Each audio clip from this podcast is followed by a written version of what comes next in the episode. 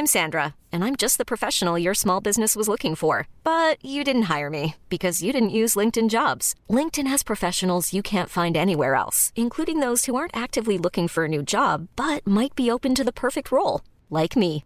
In a given month, over 70% of LinkedIn users don't visit other leading job sites. So if you're not looking on LinkedIn, you'll miss out on great candidates like Sandra. Start hiring professionals like a professional. Post your free job on linkedin.com/achieve slash achieve today. Hold up. What was that? Boring. No flavor. That was as bad as those leftovers you ate all week. Kiki Palmer here, and it's time to say hello to something fresh and guilt-free. Hello Fresh. Jazz up dinner with pecan-crusted chicken or garlic butter shrimp scampi. Now that's music to my mouth. Hello Fresh. Let's get this dinner party started. Discover all the delicious possibilities at hellofresh.com. Investpodden. Välkommen till Investpodden med Ronja. och Ted. I dagens avsnitt möter vi Annette Nordvall som är affärsängel och spenderar sin tid i Palo Alto som senior fellow med Vinnova. I dagens avsnitt delar hon med sig av sina erfarenheter och tankar kring skillnader och likheter mellan den svenska och amerikanska startup-scenen.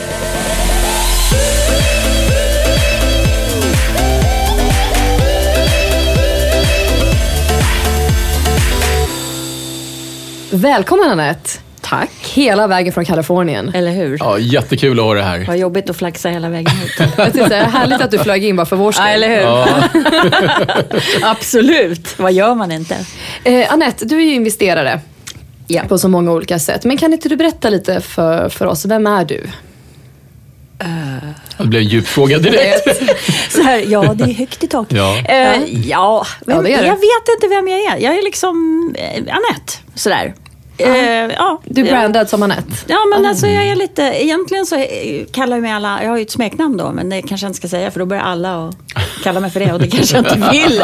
Men det är snällt, det är inget dåligt. Jag kallas, Min mamma kallar mig för Nettis. Så jag är nog en sån.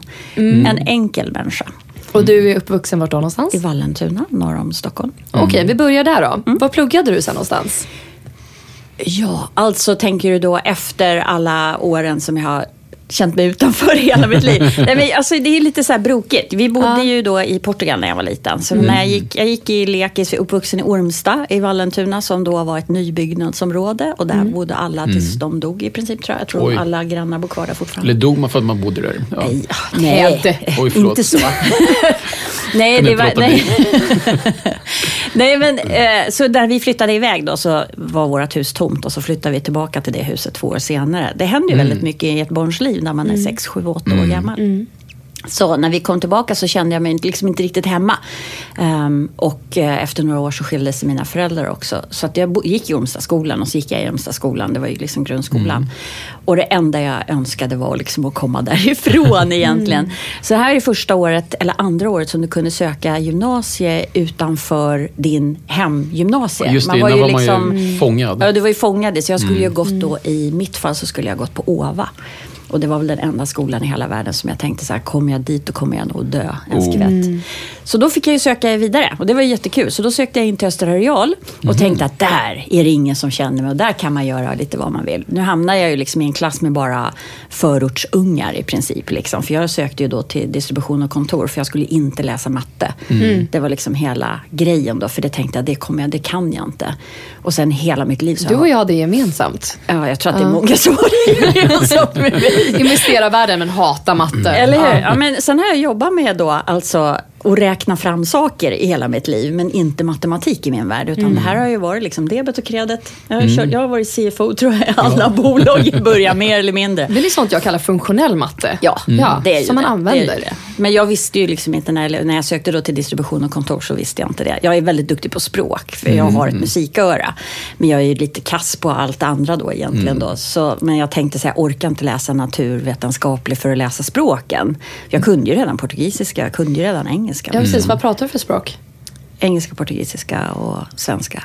Ja, portugisiska är ju ballt. Och det är rätt ballt. Det kommer inte ihåg så mycket nu när vi sitter så här. Men när jag åker ner och hälsar på pappa Mm. då. Eller när jag besöker min pappa. Vi är ju, pappa är från Rö så att han är ju Roslagspigg. men flyttade ner det då tillbaka rätt fort efter Mm. att vi hade eh, flyttade tillbaka, eller när mina föräldrar hade skilt sig. Han var på lite i Saudi och lite sådana här olika grejer. då. Man är lite så här nomad efter man har flyttat ut en gång så är det inga problem. Ehm, så då gick jag liksom på Östra Areal då, på den här distribution och kontor hette den då.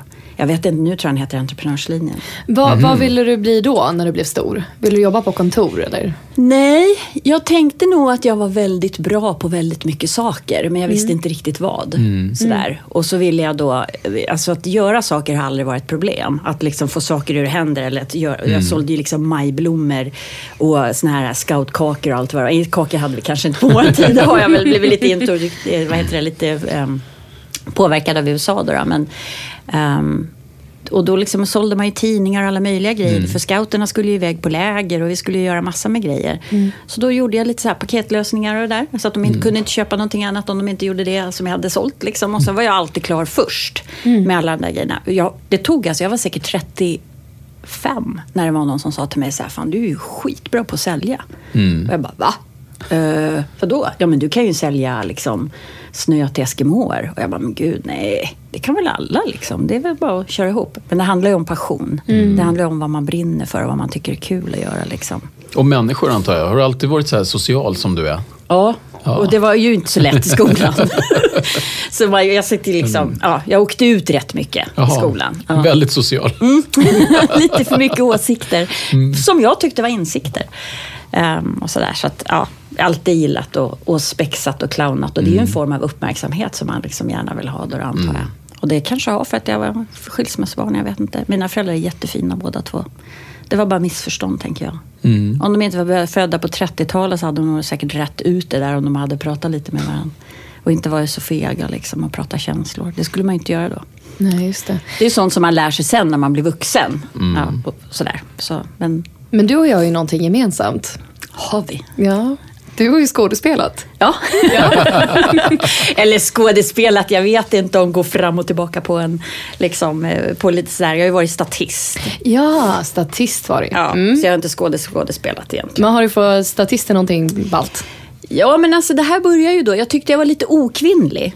Alltså, så att jag tänkte att jag skulle koppla på någon sorts kvinnlig charm i det här liksom, paketet då. Att jag tänkte så här- Anette-paketet. Ja, Ja. net, i det här Nettis-paketet. Man, måste liksom, ja, men man måste vara lite mjuk och man ska vara lite så här medgörlig och lite Åh, gud, jag har fått höra trevlig. och- precis samma man ska, sak. Ja, men det, man ska ju bara göra massa saker. Så tänkte jag så här, hur kan jag göra det här? Och så är liksom min, mitt liv är lite så här, ja men då gör jag det här i några år och så tycker jag att det är jättekul. Och så gör jag det här i några år och så tycker jag det är jättekul. Och sen så finns det en röd tråd i allting. Mm. Och då tänkte jag att jag skulle bli public speaker. För jag hade ju liksom, eh, det här är ju då när vi flyttat efter att vi hade bott i USA ett tag. Jag Ja, du vet, du får väl hold your horses lite. Så Okej, du, du ja. avslutade gymnasiet och sen gick du på universitetet då? Nej, det gjorde jag inte. Utan eh, jag gick på Bergs, RMI Bergs. Och så reste jag till projektledare där. Så jag måste ha varit den yngsta projektledaren någonsin- de någonsin har tagit in. För jag var 19 när jag började där. Oj. Och det är ju liksom ett yrk, en yrkesskola egentligen. Så du borde ju ha lite mer erfarenhet. Men ja, på något vis så kom jag in. Man hade ju intervju och man hade ju prover man gjorde och sådär. De såg någonting i dig och tog in dig ändå? Kanske. Jag vet Så, så då pluggade du och vad gjorde du sen? Eller jag, jag jobbar på byrå. Det började med Ja. att jag, jobb, jag fick ett sommarjobb på ehm, eller det var inte det första sommarjobbet, men ett sommarjobb var på BOV stormarknad ute i Täby. Och där satt jag i kassan och jag tyckte att det var helt okej att göra det och tjäna rätt bra pengar. Så jag jobbade bara på, jag maxade, jag jobbade bara kvällar och lördag, söndag. Och alltid så mycket som möjligt på en söndag, för det var ju dubbelt betalt. Ja, eller hur?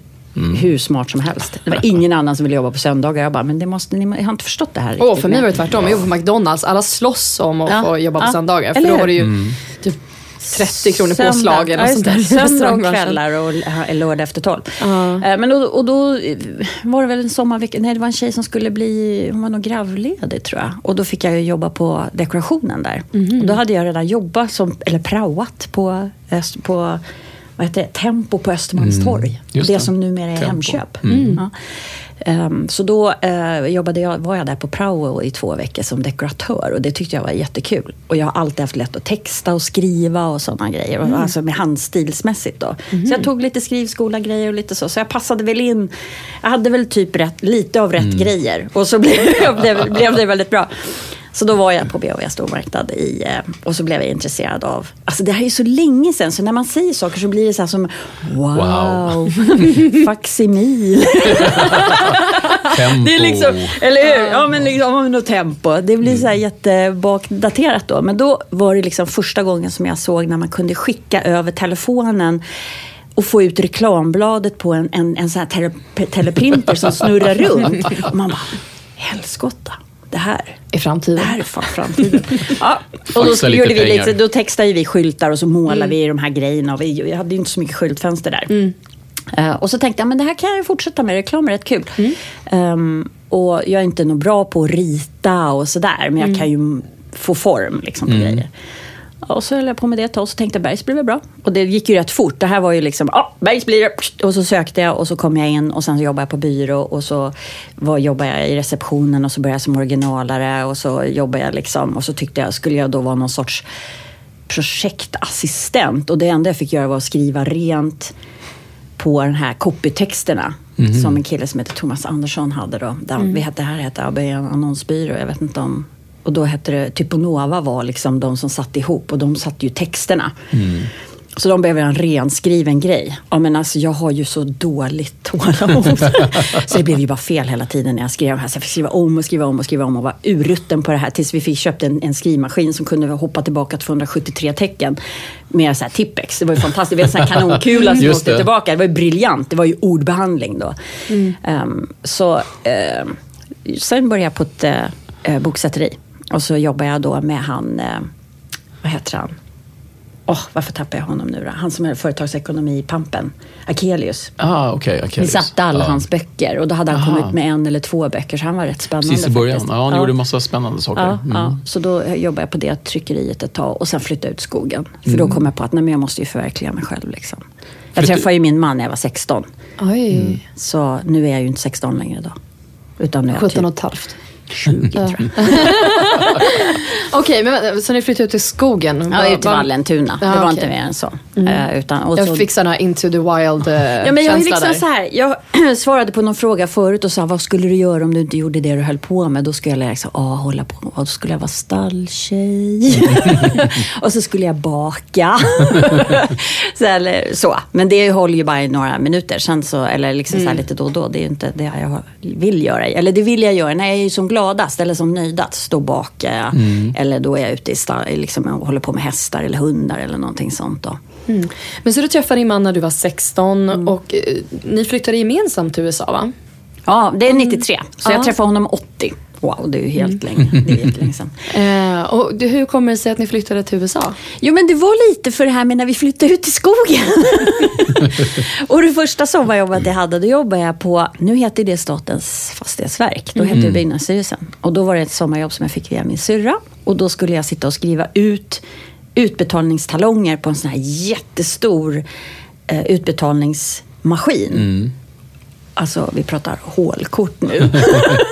så jag gjorde liksom, jag fick då det här fakturunderlaget och så tjongade jag in all den här informationen i den här datorn och så spottade den ut hålkort och sen så kom det ut då eh, utbetalningstalonger, som vi, utbetalningskort som vi ser idag. Liksom, Alltså hur de här postgirolapparna ser ut då. Och då visste jag ju att, haha, det här, maskinen gör det och så händer det saker på andra änden och det tyckte jag var, det var ju genialiskt. Det här kommer jag använda någon gång i mitt liv. Så när vi flyttade ut till Vallentuna så flyttade vi faktiskt till en karantänstation som ligger där som heter Manlöten. Och då arrenderade jag tillsammans med min svägerska. Och de hade en massa hundar och vi tog emot katter och hundar för det var ju eh, karantän då på den tiden eh, mot alla länder runt om. Då.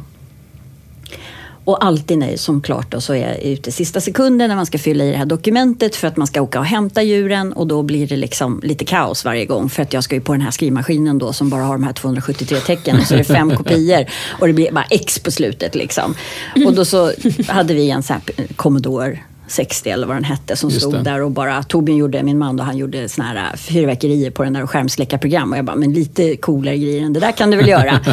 Fixa så att jag kan göra det här som jag gjorde på byggnadsstyrelsen. Skriver lite där och så plupp, puffar ut liksom. Alla behöver en på den. coach, helt klart. Eller hur? Bra idé. Eller hur? Ja. Så då gjorde han det. Då hade han en kompis som gick på KTH. Så då gjorde de ett, en Visual Basic-skript egentligen var det väl. Mm. Eh, och så fyllde jag bara i, i en ruta och sen så var ju alla de andra koderna var ju, det var ju djur. Det var ju inte Mm. klassat på något annat. Så då hoppade den på, var det typ 12 olika ställen som man skulle fylla i. dem med något löjligt kryss eller vad det var. Eller någon sifferkombination. Och så var det bara att rull, liksom rulla upp de här dokumenten i den här fantastiska skrivan och skriva i det här lilla hörnet. Jag kunde göra hur mycket fel jag ville och så bara sprutta ut den där. Det var ju briljant. Så då gjorde han, fortsatte han att jobba det med någonting då som, vi, som blev ett, så vi kan kalla för ett Word-dokument. Det var ju inte det, det var ju en obehandling och sen var det ett räknesystem. Så det var en jättetidig Word och det var en jättetidig Excel egentligen. Och vi kallade det ett Door to PC. Så att det här var liksom en programvara som du laddade in och så, så när du kom dit så såg det ut, men det är innan Windows det här liksom. Och så sålde vi det till Sundsvalls kommun och så sålde vi det till Täby kommun och så åkte vi till USA på det. Vart i USA då? Raleigh, North Carolina, så var östkusten. North Carolina. Ja. Så det är ju då fyra timmar med bil då som vi säger på highway då upp till eh, Washington om man ska ha. Så det är staten under Virginia då. Så Washington DC ligger i mitten i Virginia. Och varför North Carolina? Jo, men för det var där eh, Trio informationssystem hade sitt eh, lilla eh, huvudkontor. Då. Så det var därför vi flyttade dit. Sen ligger, låg ju faktiskt Ericsson där då. De hade ju då 4 000 anställda. Då hade man CDMA och TDMA-utveckling där. Och som man sen la ner då. Eh, Men vi jobbade inte så mycket med Ericsson utan vi, man gjorde en bundling då med den här eh, vår, som sen blev Datafax då, som en hyllvara till växelsystem. Och så börsnoterade man Trio och sen så köpte Trio, Teligent upp Trio. Så vi har jobbat både med Trio och med Teligent då här i Sverige. Så, och det, sen när vi, liksom, vi skulle vara där i sex månader, det här är liksom slutet på 93 som vi åker ut. Efter några månader så tänkte jag, fan ska vi tillbaka till Sverige och skotta snö för? Det finns ju liksom ingen anledning. Och ungarna var jättesmå. De var ju, Yngsta var ju ett och ett halvt när vi åkte dit och den äldsta var tre. Så liksom när, när eh, Joar, då, den yngsta, när han började liksom att, att säga fulla svenska meningar, då bara Sorry, you have to say it in English. This is a cup, this is a fork. Liksom, så han var, men han, de, är, de, har, de är ju bra människor nu. så, så vi valde att stanna kvar faktiskt och så byggde vi hus och så gick de i skolan och då fanns det liksom ingen anledning att, att åka tillbaka egentligen för vi hade ett rätt schysst liv. Och hur länge var ni kvar där? 17 år.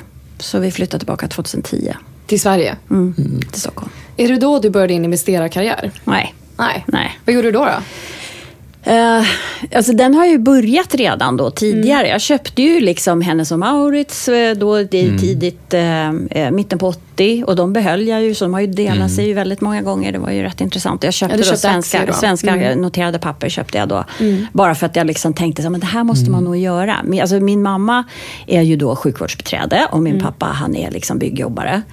Så det är ingen av dem som liksom har hållit på med någonting sånt här tidigare. Utan Men så, hur, jag. kom du, hur kom du på det då? För då var det inte så lätt att köpa aktier heller. Nu alla går in på någon av de här internetmäklarna så köper man aktier. Men jag menar då... Nej, då fick man ju gå till banken. så Ja. fick man säga så här, jag vill ha. kan du köpa? Sen kunde jag ringa och säga hej, kan du köpa mer sådana? Nu köpte jag inte jättemycket aktier, Nej. hade ju inte supermycket pengar. Men eh, det gick rätt bra i karantänen. Så då tänkte jag så här, det är dumt att liksom inte eh, sätta de här i någonting. Och det här är ju bra bolag och man börjar lära sig P tal och lite sådana grejer. Och så fortsatte jag med det sen i USA. Och i USA var det ju helt sjukt, det var en helt annan värld. Då skapade vi, jag hade ju inga arbetstillstånd när vi kom dit, utan jag hade uppehållstillstånd. Så jag, fick, jag var ju medresande fru. Det är så här jättebra stämpel att sätta till mig. Jag var så arg så jag höll på att gå i taket. Jag bara, hur fan kan de kalla mig för Mrs? Liksom. Eller Mr, Mrs och så Torbjörn Nordvall. Liksom. Det är ju helt taskigt. Ja, man har ju inte riktigt sin egen identitet på samma sätt. Nej. Nej, precis. Och eftersom att jag är sån enorm kontrollmänniska så ska jag ha koll på allting. Så jag betalar Vi alla bara nickar räkningar. instämmande som känner henne. jag ska ha koll på allt liksom. Ja. Så då gör jag allting själv liksom. Och det är ju också en nackdel att göra det. Det är ju bra att omge sig med människor som, som hjälper ändå i så fall. Men, Så då eh, fortsatte jag liksom att köpa lite. För det första när vi kommer dit så är det ju liksom så här. Här har ni lön. För vi åkte ju dit då på, på det här projektet då. Och här har du 401k-plan. Det är ju en pensionsplan. Här har vi liksom hur vi ska matcha. Här har vi upplägget för collegefond. Det här är er healthcare plan. Och man liksom bara, va? Vad är det här för någonting?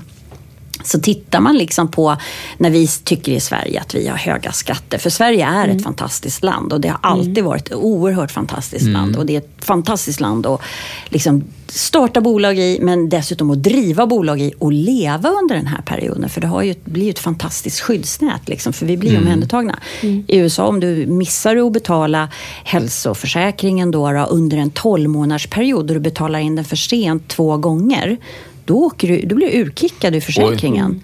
Och det blir ju inte så bra. Om man liksom känner att man eh, vill ha, vara försäkrad. Ja, det är otroligt dyrt med sjukvårdsförsäkring. Ja men alltså det är sjukt ut. Och då tror ju liksom amerikaner, ja men ni betalar så mycket skatt där i Norden, era stäckare. De är ju bara losers. De fattar ju inte hur, hur dåligt de har det. För de får ju betala all, alla saker utöver. Plus att kvinnor får betala nästan, ja, det är nästan 100% mer i försäkring för att vi kan bli gravida. Så jag försökte försäkra ur mig och sa jag, jag kommer aldrig få några barn mer. Jag har mina två barn, jag är jättenöjd med dem. Nej, men du är fortfarande fertil. Eh, om du ska ta bort den försäkringen då, då måste du liksom ta bort dina äggstockar då. Ah, herregud. Och då tänkte jag så här, lite drastiskt för att dra ner försäkringen. Alltså. Så det är helt korkat. Så det, det är ett väldigt intressant land och jag tycker att man ska åka dit och tycka att det är fantastiskt men det är väldigt svårt att leva där. Det är jätte, jättesvårt att leva där. Det är, så, liksom, du är så otroligt utsatt om du inte då har jättemycket pengar själv och liksom att du har ett skyddsnät och sådana saker. Så det är inte så konstigt att folk klamrar sig fast vid kyrkor. För det är ju liksom deras mormor och farmor, låtsasfarmor. Liksom, Just de är det. ju där, sociala skydds, ja, mm. men skydds, skyddsnätverket. Hey, I'm Ryan Reynolds. At Mint Mobile, we like to do the opposite of what Big Wireless does. They charge you a lot, we charge you a little. So naturally, when they announced they'd be raising their prices due to inflation, we decided to deflate our prices due to not hating you. That's right. We're cutting the price of Mint Unlimited from $30 a month to just $15 a month. Give it a try at mintmobile.com slash switch. $45 upfront for three months plus taxes and fees. Promo rate for new customers for limited time. Unlimited more than 40 gigabytes per month. Slows. Full terms at mintmobile.com. Hiring for your small business? If you're not looking for professionals on LinkedIn, you're looking in the wrong place. That's like looking for your car keys in a fish tank. LinkedIn helps you hire professionals you can't find anywhere else, even those who aren't actively searching for a new job but might be open to the perfect role. In a given month, over 70% of LinkedIn users don't even visit other leading job sites. So start looking in the right place. With LinkedIn, you can hire professionals like a professional. Post your free job on linkedin.com slash achieve today. Ever catch yourself eating the same flavorless dinner three days in a row?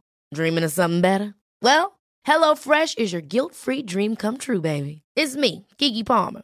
Let's wake up those taste buds with hot, juicy pecan-crusted chicken or garlic butter shrimp scampi. Mm. Hello Fresh. Stop dreaming of all the delicious possibilities and dig in at HelloFresh.com. Let's get this dinner party started.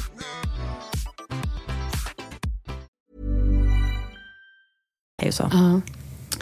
Eh, oj, nu hoppar jag runt. Nej, jag bara, så Ja. din investerarkarriär började redan med att du köpte aktier i ja, H&M. Precis. Ja, Men- precis. Och, och sen så, så eh, när vi kom, efter ett tag då, eftersom att jag inte fick jobba då, så startade vi, så finns ju Svea, är ju svenska kvinnor utomlands, svensktalande kvinnor utomlands. Du behöver inte vara svenskfödd. Nej. Det är ju liksom inte segregerat så, utan du bo, behöver prata svenska för att du ska kunna vara i de här mötena och du behöver vara liksom kvinna då, är det sagt. Ja. Eh, och den heter ju Swedish Women Education Association. Och det är ju liksom ett, ett nätverk som finns i hela världen. Det är ju 36 länder, jag tror det är över 8000 medlemmar.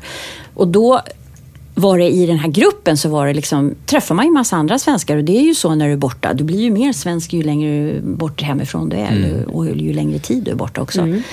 Och då sa vi så nej men jag tycker att det är kul att trada lite, ska vi inte göra det? Ska vi inte gå ihop i en grupp? Så då gick vi ihop, då var vi tio stycken som gick ihop i en grupp och så la vi då 100 dollar varje månad och så tittade vi igenom då listorna och vi hade en teori över att det var ett gammalt damgäng som hette Beardstown Ladies då, som hade gjort det här med stor framgång. Men deras filosofi var så här att har vi tjänat 25 procent på en aktie, då säljer vi den. Är vi fortfarande kära i aktien, då köper vi den igen. Men vi sparar inte för att vi tror att den ska gå upp 50 procent, utan då tar vi säljavgiften och sen så tar vi då resten av uppsidan. Men vi ser alltid till att vi cashar tillbaka liksom, på insatsen. Så exit först.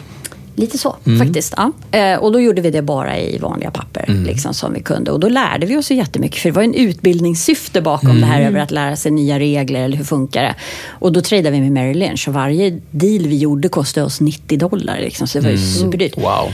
Eh, och sen så kom ju då precis den vev, eller då, det här är då 97 och 98 och sen så 99 så kom ju E-trade så då b- kunde vi börja trada. Men då hade vi liksom tradat klart nästan där i slutet på 99 så vi säljer ut våran fond innan börskraschen kraschen, precis. Mm, bra timing. Ja, eller tur som en tokig. I don't Ja. know. Det, vi säger timing den här gången.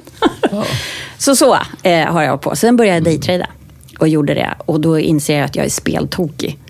Oj! Oj, Så då Är tänker det jag så en här. bra kvalitet eller en dålig kvalitet? precis vad jag tänkte I det fråga. här fallet så är det bra att veta om att man har en Ja. liten, att man har en tendens att bli manisk. Mm. och det kanske jag redan hade, för jag sprang ju jättemycket maraton redan då, så att jag var Man kan göra olika saker för att... Hur är du om du är i Las Vegas? Nej men jag, vi har faktiskt varit där eh, flera gånger med man och jag, men jag spelar aldrig. Nej. Jag spelar absolut inte. Mm. Det finns inte på kartan. Ja, jag, nej, bra. Mm. jag tippar inte eller någonting sånt. Nej, nej, nej. Det är ingen idé. Jag tror att det blir, inte blir något bra. Men daytrading, det var ditt det var Ja, det var gambling. jättekul och det Ja. höll jag på med i ett år. Och sen började jag på universitetet och sen fick jag arbetstillstånd. Så då läste jag liksom på eh, en sån här associate degree då på ett community college. Bara för att jag skulle liksom få en behörighet där. Och sen började jag rekrytera. Så jag jobbade med rekrytering sen i två år. Tre år.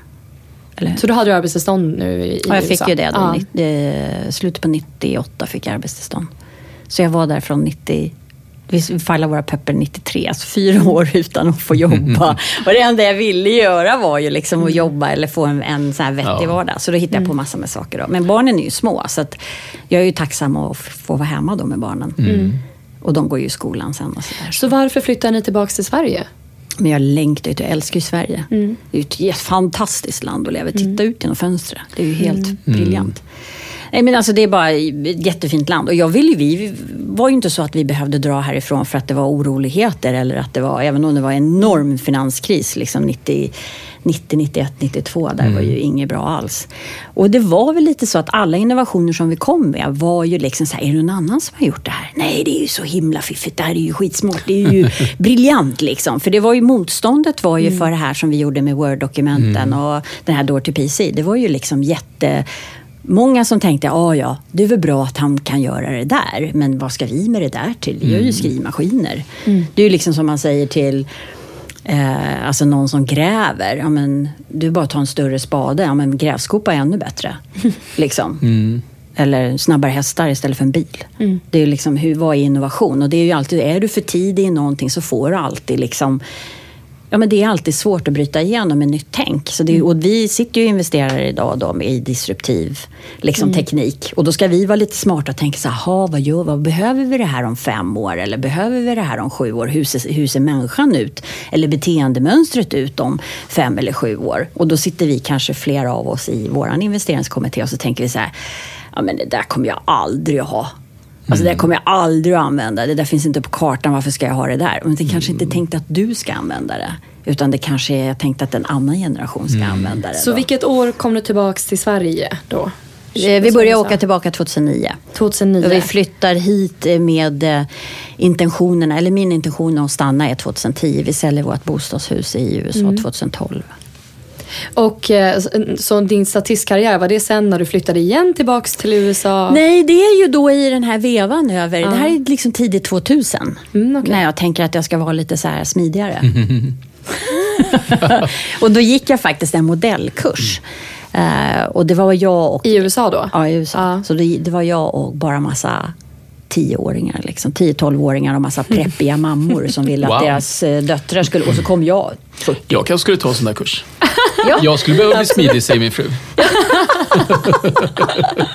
Nej, men alltså, jag hade ju li- liksom för att när jag började rekrytera, och det här är då liksom 98 då när jag började rekrytera, så är det jätteroligt i ett av de här första mötena, för då blev jag ju frilansare i en rekryteringsfirma. Eh, och då blir det så här att eh, det kommer en indier till mig som säger så här, perhaps it, uh, you should uh, talk about, you should uh, join Toastmasters but, uh, because Toastmaster has a really, really good word for you, they can help you. Och han var skitvirrig liksom. Och så tänkte jag så här, ja men om han säger det, då kanske jag ska gå till Toastmasters. Så då gick jag faktiskt och, och på Toastmaster, masters, Toastmasters, på det, i det programmet höll jag på i över tio år. Och det blev ju liksom som en gemenskap egentligen. Att man gick dit, man lärde sig att prata, man lärde sig att uttrycka sig med eller utan medel. Och det är ju massa med olika grejer. Och det var ju bara liksom en lunchtimme en gång i veckan. Och så fick man preppa lite, man blev lite stressad. Man fick liksom jobba på det där. Och sen så blev man ju mentor åt andra människor. Och så blev det betyd, betydelsefullt att man kom tillbaka och visade så här gjorde Anette och nu gör hon det här. Det Men bara- en, en fråga på det.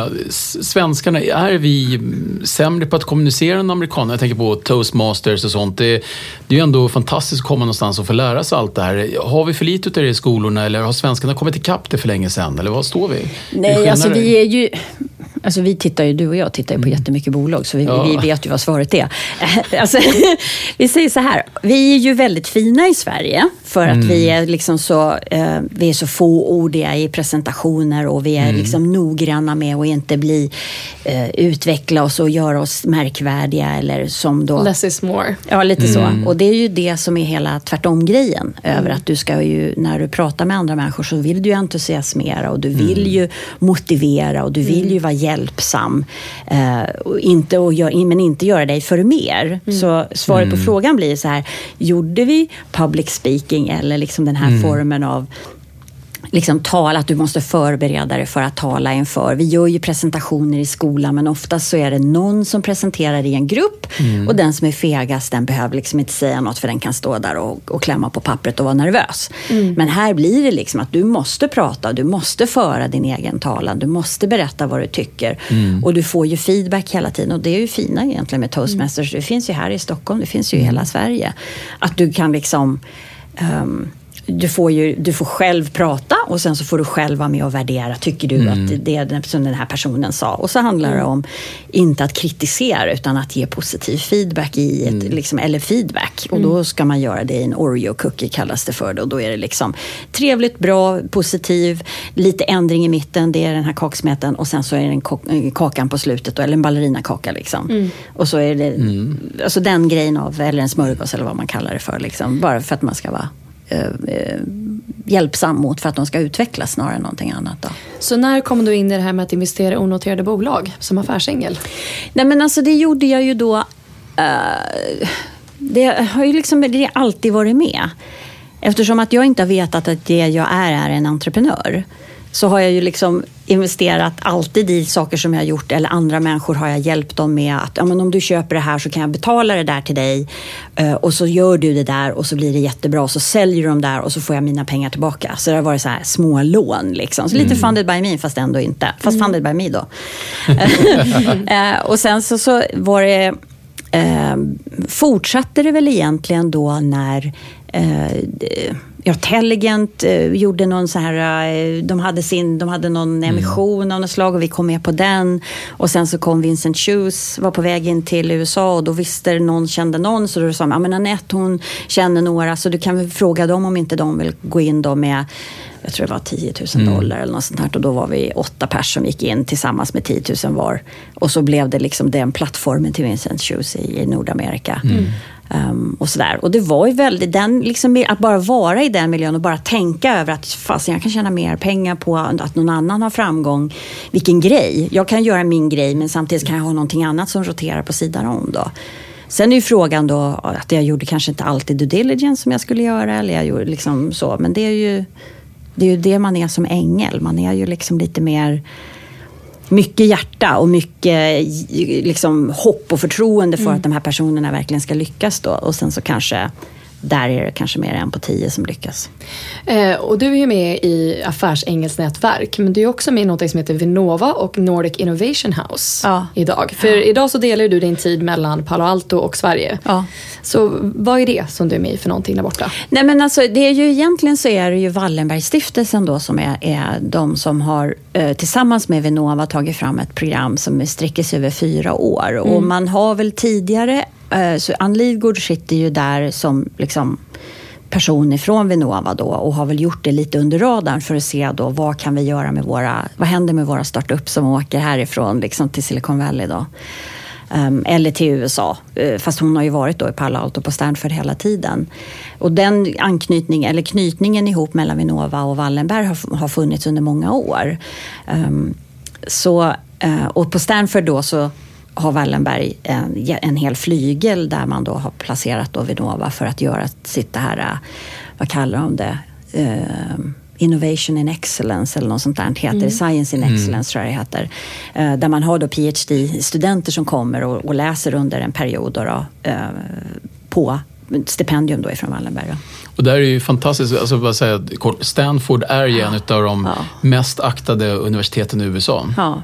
Och utan, och det är ju liksom så här, jag tänkte så här med Stanford och Berkeley, det är väl same same lite så. Men det är det ju inte, utan Stanford är ju verkligen centret för innovation och verkligen centret också för att dela innovation och kunskap och vilja få innovationerna vidare. Och jag tycker, och det här har jag sagt flera gånger, och, det, och sen som om de, jag har inte fått så mycket reaktioner på det till mig direkt då, som jag gärna tar emot då, är att jag tycker att det är fel det systemet vi har i Sverige. Att vi inte låter universiteten äga del i patenten. Där man då betalar, liksom, så att du betalar tillbaka royalties till universiteten som man gör då till exempel på alla universitet i USA. Eh, Det gör ju då att du får tillbaka ett otroligt innovations ehm, en innovationsmotor i form av kapital och intresse över att och lite så här stämpel över att innovationen kommer ifrån, jag har mitt patent på Stanford eller jag har mitt patent på KTH skulle det här fallet vara, eller på Chalmers eller Lund eller Stockholms universitet. Jag menar var man än har det så skulle det ändå vara förankrat. Nu sitter det hos en professor eller hos en student någonstans. Så att det blir osökbart i var det egentligen genuint kommer ifrån. Jag, tycker, jag gillar att mäta grejer. Jag gillar statistik och jag gillar att mäta även om man inte ska... Kontrollfreaket. Ja, eller hur? Ja. Nej, Men det, det, ligger ju, alltså det finns en viktig poäng i, i det du säger. För att om vi tittar på många av de stora succéerna vi haft från Sverige så är det inte alltid så lätt att säga att de kom från universiteten. Nej. Utan snarare tvärtom. Vi har ju fantastisk ingenjörskonst och eh, forskning och utveckling Ja. på universiteten. Men allt utav det kommer inte kommersiellt ut. Nej. Men det kommer ut andra saker som på något sätt ringar på vattnet. Men Mm. hur mäter man tillbaks? Vad hade Spotify, Klarna och andra för kopplingar tillbaks till universiteten? Ja. Vare sig det Handelshögskolan eller någonting annat.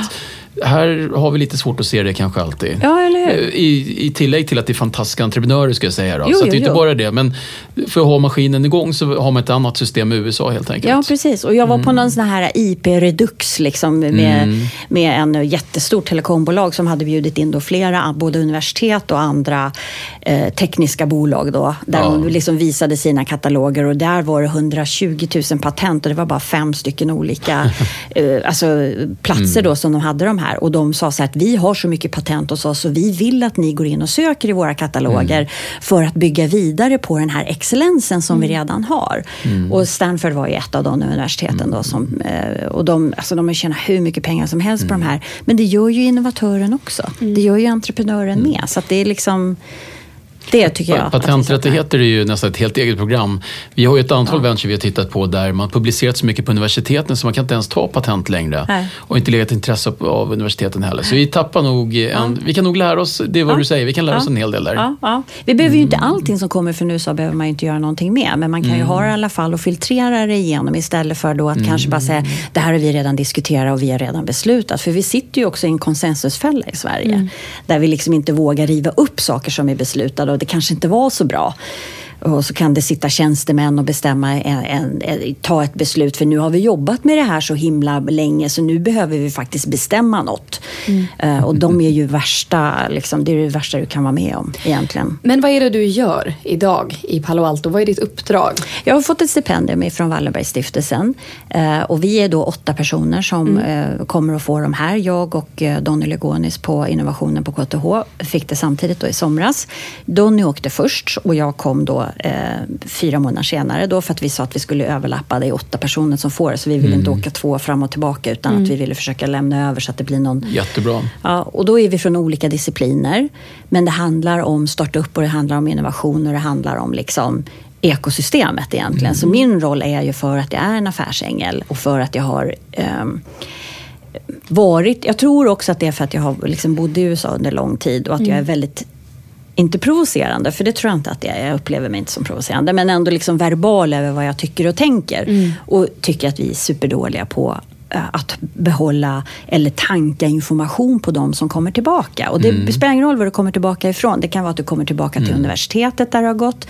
Eh, vi har inga, inga riktigt fungerande alumniföreningar. Eh, vi, har ingen, eh, vi tar inte hand om återvändande liksom, eh, svenskar som har varit ute eller andra personer som kommer in i landet. Vi frågar, utan vi på ett tjänstemannasätt och ett väldigt diplomatiskt sätt så säger vi så här, här har du 20 stycken olika nu raljerar jag, bara så ni vet. Ja.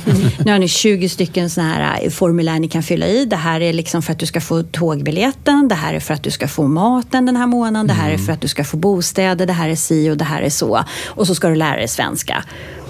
Istället för att fråga, vad kan du? Vad vill du göra? Vad har du för fantastiska egenskaper? Vad har liksom du livnärt dig på hela ditt liv? Vad är det du vill göra när du kommer hit så du kan hjälpa dig själv in i vårt samhälle snabbare? Och det, liksom, det var det som var min grej när jag skrev den här ansökan. Då. Eh, för jag såg det i somras, eller det var Lisa, eh, Lisa på Baby Björn som sa till mig så här, det här borde du, det här borde du söka. Liksom. Eh, och hon kommer nog inte ihåg det själv. När jag säger det till henne så bara, hon bara, eh, Men i alla fall, och då var det det som jag tyckte. För jag tyckte att vi har ett hål i vårt system och vi jobbar inte över gränserna utan det är likadant där. Almi gör sin grej, Industrifonden gör sin grej, eh, liksom Connect gör sin grej. Alla de här institutionerna idag i Sverige gör sin grej men vi kanske inte gör så mycket över broarna och vi behöver vara lite mer mysiga med varann och liksom bjuda in till Men diskussioner. inte, är inte eller- det en kulturell sak? Jag tänker att i USA är det ganska vanligt att man jobbar i ett stort företag, man startar upp någonting, man går i konkurs, man börjar som investerare, man går tillbaka och pluggar. Mm. Ja. Plötsligt är man lärare på universitetet. Och sen, medans I Sverige har det inte mycket varit så att eh, ja, jag har fått ett jobb, nu är jag kvar här. Ja. Ja, men vi har en lite guldklocka-grej. Att ta Mm. ett jobb och få en lön har ju varit väldigt mycket. Vi är lite fegare. Vi, i, Mm. naturen så är vi ju inte då liksom eh, jätte... Eh, vad heter det? Berdusa i hur vi gör och vad vi säger och vad vi tycker. Det är ju liksom... Eh, ja, det, man tror att det är få förunnat att vara så. Men du kan ju, vem som helst kan göra vad som helst. Ju, alltså, du kan ju flytta berg. Vi har ju alla brokiga bakgrunder. Det är bara frågan om hur man förvaltar den bakgrunden. Och, och det kan ju vara att man är liksom Svenskar är ju så fina tycker jag, för jag är ju svensk också då, men jag är också amerikan då. Då blir det så här att vi är så här trygghetsknarkare, vi åker omkring med cykelhjälmar och lysande västar och vi har reflexer på oss. Och det är liksom fantastiskt över hur, hur bra vi är på den delen. Och, och det är ju det som gör att vi har ett säkert samhälle. Vi har ett, en bra funktion, liksom, eller samhället fungerar på ett väldigt fint sätt då naturligtvis. Men, ehm, och sen så tycker jag vissa saker som vi då har, har till exempel eh, gjort som eh, från som har varit liksom statsstyrt, att vi har släppt på det. Som skolorna till exempel, som vi släppte väldigt snabbt. Och liksom någonting som bilprovning, vad fan ska det... Alltså, ja, men det är liksom en massa sådana här saker som man inte behöver göra privatisera, som vi ändå har privatiserat. Vi har ju så fint, för vi har ju blandekonomi. Vi kan göra lite hipp som tipp. Men du säger att vi är dåliga på att ta risker i Sverige. Ja. Mm. Eh, är det den största kulturella skillnaden skulle du säga mellan USA och nu pratar vi investeringar och entreprenörskap? Nu blir det en lång paus. Eh, ja, jag vet inte om det... Jag tror att vi liksom är lite försiktiga. Jag tror inte att vi ser det som en risk. Utan jag tror att vi ser det som att vi är försiktigare med pengarna. Vi gör säkrare kort. Vi jobb, vi, ehm, alla är ju inte det. Alltså jag är jättehögrisktagare. Och det var en av anledningarna varför jag gick med i STOAF. Bara för att jag kände att jag behöver ha kontroll på hur jag ska värdera mina bolag så att jag inte fortsätter i det tempot som jag annars tror att jag skulle ha gjort. Liksom så här, okunskap gör ju man ju dumma grejer. Men då när jag träffade Lennart och Ted och Klaus och gänget och så kände jag så här, gud det här är ju fantastiskt. Här är det organiserat, jag kan lära mig saker. För jag är liksom så här jag vill lära mig nya grejer hela tiden. Mm. Och sen så kan det vara så att jag går tillbaka och så läser jag någon utbildning eller sånt bara för att verifiera att kunskapen som jag har är korrekt. Mm. Jag kan ju ha lärt mig det själv av någon annan grej. Då, men eh, jag vet inte om, jag tycker att vi är dåliga risktagare egentligen. Men Generellt som ja. investerare, tittar vi på olika saker då i Sverige och USA? Eller tittar vi generellt på samma saker? Vad är din upplevelse Nej, där? men jag tror att om vi bara är ärliga med att vi alla vill tjäna pengar och bli fetrika, liksom, då, då tror jag att då, har man liksom, då tittar man ju bara på bra projekt egentligen. Och sen vad, vad det blir. Sen så vill jag ju, och det vill ju alla, jag har ju till och med gjort en undersökning i vår grupp också, om, om du hade samma, samma förutsättningar i samma eh, Alltså samma förutsättningar med att tjäna pengar och vad det löser och sådana saker. Och det ena projektet är mer behjärtansvärt än det andra. Då går man på det som är behjärtansvärt. För vi är ju inte, oh, vi är inte robotar. Utan vi vill ju också samtidigt ha en relation med projektet som vi jobbar med. Eller vi vill se att det löser någonting. Vi investerar ju aldrig i någonting, eller jag investerar inte i någonting som jag inte fattar. Förutom då de investeringarna som vi gör i vårt ängelnätverk. Då. Och Har du då är- ställt frågan då att om eh, det är större chans att tjäna mer pengar på mindre behjärtansvärda projektet? Så Alltså mer pengar på det projektet som inte är lika etiskt korrekt, eller man ska säga. Nej, men etiken Så- har ingenting med det här att göra. Utan det, det, är väl, det är liksom mer över hur mycket pengar ska du tjäna. Jag vill tjäna så mycket pengar som möjligt. Det är därför Oavsett jag gör det? Även nej, vapen för, eller- nej, nej, nej, absolut inte. Vi har ju, jag, skulle, jag har ju aldrig köpt någonting i tobaksbolaget Mm. till exempel. Och då rökte jag när jag var tonåring, men jag tycker inte det är bra. Du röker inte längre? Nej, nej precis. Nej, men liksom så här, ja, det är vissa, vapen skulle jag aldrig gå in i. Det finns inte på kartan, för jag tycker det är bara genuint fel. Jag må nästan, så här, det är nästan så jag inte vill gå in på XXL för att de har massa såna här jaktgrejer och jag tycker det är liksom inte rätt heller. Fast vi har ju alltid gjort det. Men nu äter jag ju inte kött. Nej, inte jag heller. Man Men ska krama hundar och kossorna. eh, så om man nu sitter i Sverige och vill investera i ett bolag i USA, eller tvärtom, hur går det till rent praktiskt? För du är ju den här bron emellan nu. Ja, alltså det är ju lite klurigt eh, att eh, flytta pengarna över gränserna. Det är ju inte helt lätt. Eh, det är ju därför man sätter upp oftast en fond. Antingen här i Sverige som investerar i amerikanska bolag eller att du sätter upp en, en fond i USA då då, för att du ska investera då i amerikanska bolag. Så det är ju lite... Alltså det är inte helt lätt. Nu har jag ju gjort de här investeringarna. Det blir ju liksom, det beror på hur, hur duktig du är på att skatteplanera. Alltså det är liksom, handlar ju då om när du börjar tjäna mycket pengar som du tänker så här, "Nej, jag rör inte. De pengarna får ligga där och de här pengarna ligger där. Och det, då är vi på en helt annan nivå. Liksom. Nu har ju vi pensionssparat och vi har gjort massor med saker i USA. Så att det är ju liksom sånt som vi inte rör. Det finns ingen anledning att göra det. Så jag håller Men, isär men om, om du är ett bolag i Sverige och tänker men jag ska hitta amerikanska investerare. Kan man hitta investerare i USA som investerar i ett svenskt bolag då eller måste flytta bolaget till USA? Har du Ja, hunnit fram, titta på det någonting? Ja, alltså fram, för att du ska vara framgångsrik. Eh, jag tror inte jag svarade heller på frågan förut det här med att jag är i USA egentligen för att kartlägga tidigt stadieinvesteringar, änglar, inkubatorer för att fatta ekosystemet, hur vi ska passa in med våra svenska bolag. Men kanske också över hur vi behöver förbereda våra svenska bolag och investerare Just det. innan vi går in i USA. Vad betyder det och vad är det som händer? Eh, Och då fortsätter vi på den frågan då. Och då blir det så här att ska du min uppfattning är, och det kanske är andra som har andra uppfattningar, men i min uppfattning nu är, eller är att du behöver starta bolaget i USA. Ska du åt pengar i Silicon Valley så behöver du ha ett Silicon Valley-bolag. Du kan ju starta i Delaware eller vad som helst. Det är ju liksom, men du måste vara extremt noggrann med vem som är den firman du vill komma åt som ska investera. Och du måste starta relationen väldigt tidigt. Du kan inte bara gå dit och säga så här, tja, I have arrived, nu ska jag ha lite pengar. Eh, Men- för jag har världens bästa bolag. För det är lite så i Sverige vi gör. Vi, Det är ju bara titta, det är ju skitsmart, säger vi. Men hur gör man med bolaget man hade i Sverige då först? Säg att du har startat det redan och sen så nu ska du åka till USA och hitta investerare.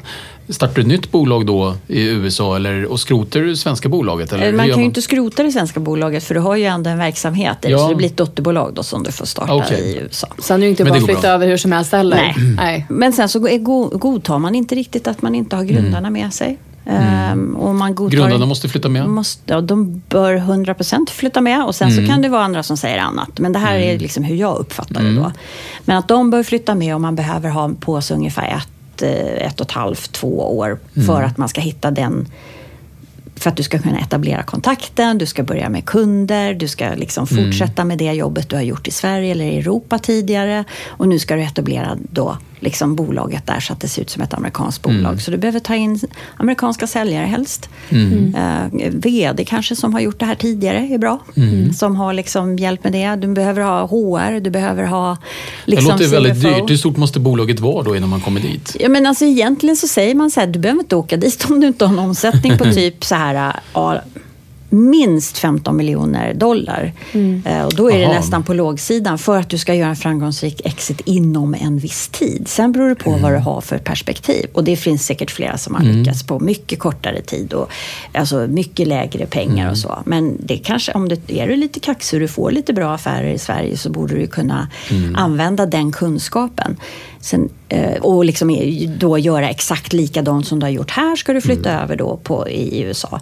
Nu är vi lite spretiga upplever jag det i Sverige och jag vet inte om det är så i Norden men jag antar det för vi, är så, vi har så en liten marknad. Så när vi etablerar oss i liksom eh, i, då, då går vi lite brett. Vi skjuter lite hagel så här istället för en kanon. Så då kör vi allting som nappar i de här olika vertikalerna och det blir ju jättestökigt att hålla reda på. Jobbar du med programutveckling eller vad det, är för, Ja. vad det än är för produkter som du då ska liksom specificera eller specialisera för de här vertikalerna, då blir det mycket jobb för lite resultat om du inte är specifik i en vertikal. Och tittar man på de flesta, eller de bolagen som jag tittar på nu i alla fall i USA, så har de varit extremt smala. Men borrat hur djupt som helst i det hålet där de står. Vi har lite svårt att skotta för vårat vår, vi är lite mer, vi har ju inte så mycket marknad att, att titta på då. Sverige är mycket mindre. Eller hur? Hur, Hur- lång tid, ja, ja, hur lång tid tar det om... eh, Det här är ju då en helt annan parallell, men man brukar säga när man flyttar till Los Angeles och vill skådespela så tar det ungefär fem år för att lära dig hitta, fatta hur det funkar Mm. och vara en del av industrin då. Hur lång tid tar det om man är bolag och ska flytta över till Silicon Valley och fatta hur det funkar och ha Alltså, koll? bolaget måste ju börja förbereda sig i Sverige och ha en femårsplan. Alltså, den femårsplanen behöver man nog vara väldigt trogen till också. Så att man kan, du måste ha med dig ägarna, du måste ha med dig ledningen, du måste ha med dig liksom personer som är inblandade och du måste också se framåt vad är det för folk jag behöver ta in för att du ska kunna orka med det här. Och är du förstagångsentreprenör så behöver du rätt mycket stöd utanifrån då, för du behöver kontakter, du behöver relationer, du be- behöver också ha väldigt mycket bra bollplank i den här resan och folk som pushar dig. Så vi kanske tittar lite lågt på styrelsearbete och så vi kanske inte tar det med eh, riktiga allvaret i början på ett bolag utan man har morsan med och man har någon syrran och så någon svåger eller någonting som sitter i styrelsen. Det är ju inte det smartaste valet. Så vill du ha en vill du ha investeringar av de bästa på marknaden så måste du ta med de bästa på marknaden. Då kan du inte gå liksom Ja, du måste vara noggrann med vem du väljer. Sen när du kommer till USA måste du vara noggrann med vilken advokatfirma du har. Du måste vara noggrann med vilka försäkringar du har. Du måste vara noggrann med policies, alltså hur hela Men bolaget och här kan kulturen. man, jag tänker på det arbete som ni gör då med eh, då Wallenbergstiftelsen och Vinnova och det då. Men ni har, har man något ställe man kan kontakta er på? Har ni någon plattform om man kommer som entreprenör? Kan man kontakta er och lära sig mer om det här? Ja, absolut. Mm. Nordic Innovation House ligger i downtown Palo Alto. Ligger på Ramona Street heter och det är ju liksom korsningen till University Avenue. Mm. Det är, alla vet var University Avenue ligger i Palo Alto, så det är inte så svårt att hitta. Mm. Men och Palo Alto är pluttlitet egentligen i city då. Så man kan ta tåget ner om man är i San Francisco och så kan man Mm. komma ner och bara liksom på ett vanligt drop-in besök. Men vill man då prata lite och ha lite mer kött på benen så borde man då mejla någon av oss då. Då kan man mejla till Sweden at nordicinnovationhouse.com och då får, är det någon av oss, oss fellows då som plockar upp det där och så vi gör ju inte introduktion till Elon Musk till exempel. Där får vi jättemycket förfrågningar för. Vi har jättesvårt att komma in också med vanlig Ja. tour, liksom på, eller som man tror är en vanlig tour på Google, för de finns inte. Så, utan det här är mer över att om du kommer som en techturist så kom och besök, kolla vad det betyder, skaka hand, kika in hur det ser ut. Det, det är ett coworking space, så där kan du sitta om du vill för 100 120 dollar i månaden. Du sa ju techturist, det har vi inte riktigt i Sverige. Jag har bara lust att berätta vad det är för någonting. Ja, men en techturist är ju då när svenskarna åker till Silicon Valley. eller fransmännen eller israelerna eller vem som helst som åker liksom för att kolla vad... Bara gå förbi och ta självisen liksom utanför Facebook eller Twitter eller liksom ta på Mozilla, Foxen där liksom. Ja, men så. Så att då åker man ju till Silicon Valley. Eller man åker till San Francisco och så besöker man lite bolag eller man går och knackar på. Kom, en, en annan fråga. Om man nu kommer som techturist, då, då, Ja. vad, vad brukar vara, du har antagligen träffat ett antal här nu på vägen. Mm. Vad brukar vara deras liksom, insikt när de kommer tillbaka? Vad är det för någonting de brukar slås utav som de inte trodde innan de åkte dit? Tempot. Tempot, Att berätta. det går så fruktansvärt mycket snabbare där. Det gör det? Ja, men och så fruktansvärt. Alltså, du kan inte komma och gå hem klockan fyra för att du ska hämta ungarna på dagis. Det funkar inte så. Man jobbar extremt hårt, jättemycket. Det är eh, snabba puckar. Det är inte så långt eh, liksom mellan att komma in på ett, eh, som vi då skulle bli nästan lite så här fartblinda möten med till exempel att komma då till Apple eller till Google eller till någon av de större, eller Intel eller vem man nu vill besöka. Liksom. Du kan få de mötena om du har riktigt bra grejer och du är förberedd. Men man, må, man måste vara superflexibel och man måste vara välplanerad när man åker dit. Över vad är målet, varför gör vi det här, vad är det du är ute efter? Och sen har jag varnat tidigare över att ta inte alla möten med investerare när du kommer dit. För att även om de är intresserade av produkten, eller de är intresserade av att höra vad det är för produkt, så gör man det också för att verifiera vad marknaden är. Så, och det kan man tänka på, alla investerarna i hela världen gör det. Att man tar mer möten än vad man behöver för att man kanske är intresserad av en speciell vertikal. Eller Man man behöver förstå bättre, höra. Ja, eller du snackar bitcoin, hon snackar bitcoin, han snackar bitcoin. Vi kanske ska veta lite mer om bitcoin. Och så bjuder man in alla de som man känner som jobbar med bitcoin för att man ska få informationen då. Direkt ifrån liksom ulvens Just det. mun eller vad det heter. Är det också större investeringar då i Silicon Ja Valley? men gud. Ja, Det är, och vad, helt, vad, jo, ja, men det är jag- liksom så här dollartecken och nolla. Så att om vi får 100, om vi får en miljon här, då får man liksom 10 miljoner där, dollar. Alltså det är lite så här korkat. Eller så blir det en miljon dollar.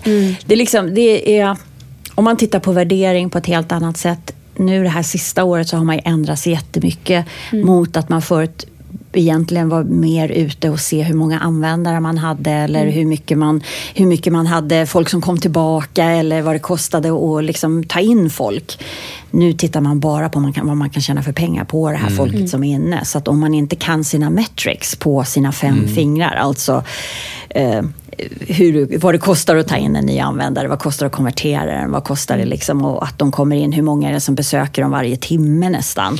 Och nästan ha det här värt- som en, eh, en app eh, på telefon där du kan säga, jag vet precis vad som har hänt sedan igår klockan tre. Liksom. Det här är ju värt en, en kopp kaffe med Anette om ni träffar på henne någon gång. För att det här svänger ju också väldigt Ja, mycket. Alltså, Ett tag var det bara pengar, sen var det bara metrics. Twitter till exempel gick väldigt, väldigt långt innan de överhuvudtaget tjänade pengar. Ja. Nu är det tillbaka igen efter det som har varit, speciellt på tech-sidan, alltså Ja. digitaliseringssidan. Kanske inte ännu på medtech-sidan. Och Det här är nyanser. Så Ja. att, eh, det här behöver man ju sitta ner med en kopp kaffe. Och, Eller hur? Då frågar man ju då förstås vad Nettis favoritkaffe är. Det är hemligt. Ja, just det, det är hemligt än så länge. Jag vågar inte säga det. Du kanske, Nej. eller jag kanske kan säga det. Det är ingen som vågar höra av sig i alla fall. Men är det optimala att vara i Silicon Valley som företag? Eller har vi det ganska bra i Sverige? Jag tycker att det är beroende på vad du har för typ av produkt. Det beror på vilken tagare du är ute efter eller vem det är som du tror ska köpa ditt bolag eller investera i ditt bolag. Var de sitter i världen. Eh, Det finns ingenting som säger, du får ju tänka, du måste ju vara, eh, alltså, säger här, om du vill bli fetrik på din innovation eller på det du har, då ska du verkligen vara strategisk i vem som är tagaren. Titta på tagarens kunder och ta alla kunderna som de inte har. Annars, det finns ju ingen anledning att söka efter samma kunder som de har. Vad ska de köpa dig för då? då? Men Där är ju skillnaden att, att titta på marknaden först och sen uppfinna eller kolla med innovationer. Eller Ja. komma med innovationer först. Ja. Tittar man på virtual reality så vet man att ganska mycket är fast just nu. Men man har fortfarande då stora servrar som ska göra det här. Så att det är nästa steg, det är inte glasögonen. Utan det, är- och det går att liksom Ja. gå baklänges så här leder sig till. Och liksom det, eh, alltså hela diskussionen nu är att du måste förstå varför du samlar på dig all den här datan och vad du ska göra med den datan som du kreerar genom din applikation eller eh, alltså hur du ska göra utläsningar av det här. För det är det som blir, det är det som är contentet med uppsamlingen egentligen. Så vad man än... Och content har ju svängt tillbaka nu. Nu är det content som är väldigt viktigt. Ja, ja. Mm. En, en annan fråga, den andra sidan utav det. Om jag nu är svensk investerare och jag har börjat investera lite grann i onoterat. Så tänker jag så här, men jag vill ju investera i amerikanska bolag. Liksom, Mm. Amerikanska onoterade bolag. Kommer man överhuvudtaget in i den typen av investeringar? Hur gör man för att liksom få investera i ett amerikanskt onoterat bolag? Får jag det ens? Alltså du måste ju se till då att de har den här licensen och det är massa olika saker. Du kan investera i, i fond i fondlösningar och sådana saker. Du kan gå direkt in som privatperson i Ja. ett, ett bolag och investera direkt. Finns det några krav på det då? Måste Jag vara har en inte, det credited- kan inte jag nu, Okej. Det- men det kan jag berätta i en annan. Ja, ja men, jag, bara- men hur går man till då? Du säger att jag behöver ändå ta reda på kraven här. Men Mm. hur, hur går jag tillväga om jag vill hitta ett bolag? Nu råkar jag känna dig, du är Paolo Alto, Silicon Valley. Mm. Jag ringer upp dig, Hur hittar jag några amerikanska bolag att investera i? Ja. Vad säger du då? Ja, det beror på hur stor investering du har tänkt att Ja, du ska jättelite, göra. jag har inga pengar alls Nej, nästan. ja, då blir det svårt. Men jag vill tjäna det mycket finns pengar. Äng, ja, just det. Men det finns ju ängelnätverk där, precis Ja. som det gör eh, överallt i Ah, hela just det. världen. De här Så- Band of Angels och Silicon Vikings Angels. Nej, inte, nej eh, Silicon Viking Angels. Nej, Silicon Valley Angels, förlåt. Silicon Val- och Valley sen har du Angels. ju nätverk som Kiretsu och det finns ju flera olika grupper som Just du det, kan vi- investera i. ja. Men det är minimiposter där, och som är överallt annars. Och sen är frågan då, vill du, hur ser du själv ut som investerare? Vad vill du investera i för typ av bolag då? Och vad bra, det leder in på nästa fråga som jag har till dig. okej, ja. Eftersom du nu du är ju och doppar tårna i alla olika pölar Mm. överallt. Vilka typer av bolag tycker du eller tror du är liksom i framtiden? Vad ska man investera i nu? Ja, alltså jag sa det förut vid ett tillfälle. Så sa jag så här, man får nog sätta på sig tänkarhatten och tänka lite längre fram. Eh, jag, jag känner spontant så här, jag skulle inte gå in i en app som levererar saker till mig. Alltså mat eller snus eller öl eller någonting sånt. Men vad gör du med informationen då när du tittar på beteendet? Hur kommer vi som människor bete oss om fem, sju, tio år? Vad är det vi för saker vi kommer att lösa då? Eh, Vi pratade ju om det sist på vårt möte, Ted och jag, om det här eh, om läkemedel som vi inte ska investera i då. Men liksom tanken över varför ska vi inte gå in och hitta lösningar för sånt som vi vet kommer att ta, försvinna eller ta slut. Liksom. Vad ska vi göra då för någonting? Jag hoppas att storstäder i hela världen slutar att ha privata bilar eller ta in privata bilar in i städerna utan allting blir självkörande bilar och så får man liksom lösa det i något taxisystem om man nu behöver ha bilar överhuvudtaget. Eh, och där kan man ju göra jättemycket saker. Och Uber gör ju, och, och eh, vad heter det, Lyft och alla de här olika bil, liksom, transportgrejerna då, eller car sharing eller vad det är för någonting. De, gör, de har ju börjat att nalla på att du behöver inte äga en bil för att du kan nyttja en. Och det tror jag att man ska tänka på. Behöver vi äga där, där, där vi bor? Behöver vi äga kläderna? Behöver vi äga liksom, kök? Vad, behö, vad, be- vad behöver vi göra för att vi ska klara av att leva vidare? Eller ska vi lämna det åt de som är, bor på landet där de kan laga mat eller hitta mat? Förstår du? Liksom? Det är lite så. så. Det är ju lite futuristiskt, men jag tror att man ska vara lite futuristisk i tänket för att det kommer att bli så. Så vi måste ju bara se till då att vi har de disruptiva lösningarna. Vågar jag fråga, vad tror du kommer efter delningsekonomin då? För det har vi redan påbörjat. Ja, men vi har liksom börjat på det så tidigt. Ehm, men jag tror, jag tror att allting kommer att bli... eh, alltså jag tror att vi kommer att bli mycket mer hembundna eller husbundna eller platsbundna. För vi kommer få all information genom alltså, virtual reality. Det är ganska intressant att med delningsekonomin inte ska äga någonting själv. Vi äger inte våran bil. Vi Nej. kanske som du sa inne på det här att vi hyr kläderna. Ja. Men vi äger våran bostad. Nej, men jag tror inte det heller. Jag tror att vi gör det i Airbnb. Alltså jag tror att vi kommer att i storstäder, för att vi ska få plats med alla människor som vill bo i stan, för, eller behöver vara i, stan, i städer, säger vi, för att de ska kunna utföra olika arbeten. Så tror jag att man blir förflyttad till, liksom, jobbar du på det här bolaget, då, hör du, då är du här. Jobbar du på det här bolaget, då är du där. Och sen så flyttar det runt omkring. Du är ena, de här veckorna ska du vara i Barcelona, nästa vecka ska du vara i liksom, Så som man delade kontorsplatser innan får man dela bostad istället. Ja. Så att, eh, Eller så du sov du där bara- igår, nu är det min bostad ett dygn. Ja. Mm, varför inte? Ja. Det är ju fantastiskt. Ja. Nej, men jag, jag, tror, jag tror inte på... jag, jag vill inte tro på ägarna, att vi, att vi är hoarders, att vi samlar saker och att vi, att vi tror att vi tycker att minnen är grejer. Att vi eh, liksom är snarare än någonting annat. Det är ju liksom... Eh, det är ju det, det, det, jag vet inte hur det ska funka. Men jag kan tänka så här ibland. Jag har inte så mycket grejer nu. Nu åker jag fram och tillbaka med min lilla koffert. Jag har en sån här handbagage. För jag tänker jag behöver inte så mycket till platsen när jag kommer. För jag kan ju bara tvätta samma grejer. För man ska ju se proffs ut på dagen och oproffsig på kvällen. Liksom. så, så det är ju bara... Anette, du ser alltid proffsig Eller hur? Ja. Och då kommer ju sista frågan. Ja. Jag som har sett serien Silicon Valley. Ja. Är det som serien? Jo, men jo. alltså, det är, ju, det är ju baserat på karaktärer. Och karaktärerna finns ju i verkligheten. Det går ju inte att sticka under stol. Sen att det är lite så här påeldat i vissa situationer och kanske undertonat i andra. För om man liksom tittar på vad Techcrunch betyder till exempel, eller vad de här jättestora eh, inkubatorerna betyder, så är det både kärlek och och liksom med förakt till att det har blivit på det här viset. Och det är ju vi som tillåter oss att gå till världsledaren, nu gör jag situationstecken. Liksom, så här, och då blir det så här, är det diktator? Vem är det som är diktator nu inom innovation? Eller vem är det som är diktator nu inom liksom, investeringar eller så? Vem är det man följer då? Så vad Idol gjorde mot musiken, Ja, det gör vi nu. Ja, Ja. inom innovation liksom, så gör vi det med, med ehm, inkubatorer då, då, och med investeringar. Då. För det är ju lite överallt. Det är det, vi, vi fattar ju inte det förrän det liksom är där.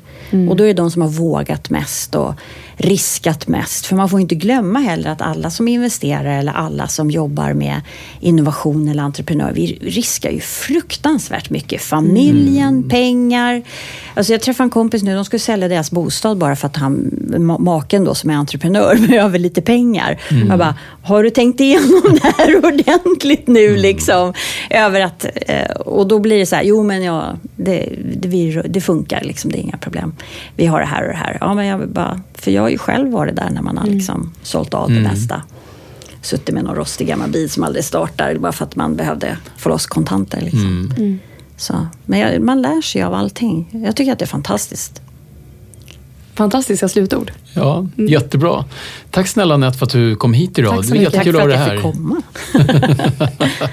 Så om man kanske vill komma i kontakt med dig av någon anledning, bjuda dig på lunch och höra vad du har att säga eller så. Ja. Kan man få tag på dig någonstans? Jag har ju bara 365 luncher om året. Ja. Så att, eh, Det får vara en väldigt bra lunch. Ehm, nej men alltså du kan, alla kan ju mejla, det är ju bara att mejla. Dels kan du mejla till mig direkt och då är det mm. anette.nordvall.stoaf.se. Eller så kan man mejla till info.stoaf.se. Jag gör alla mina investeringar idag via Stockholms Affärsänglar. Ehm, med det sagt så har jag gjort andra investeringar också, men då ska det passa i min portfölj. För det är ju liksom så, jag jobbar ju med en privat portfölj också. Då, så att, Men det är väl bara att höra av sig. Och man kan alltid eh, linka ihop sig med mig på LinkedIn.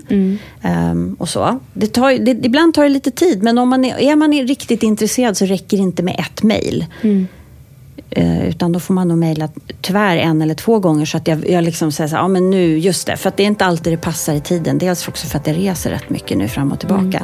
Men alltså Ängelgruppen som jag är med i är ju 50 stycken fantastiska affärsänglar också. Så att, eh, eh, men jag hjälper så gott jag kan. Jag gillar ju unga företagare. Det är, ju- allting är ju fantastiskt. Ja, vad bra. Tack snälla Anette.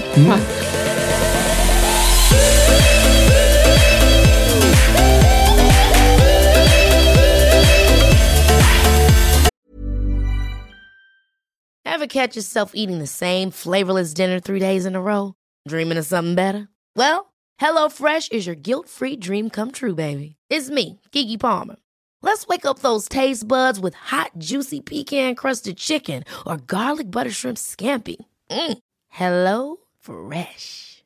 Stop dreaming of all the delicious possibilities and dig in at HelloFresh.com. Let's get this dinner party started.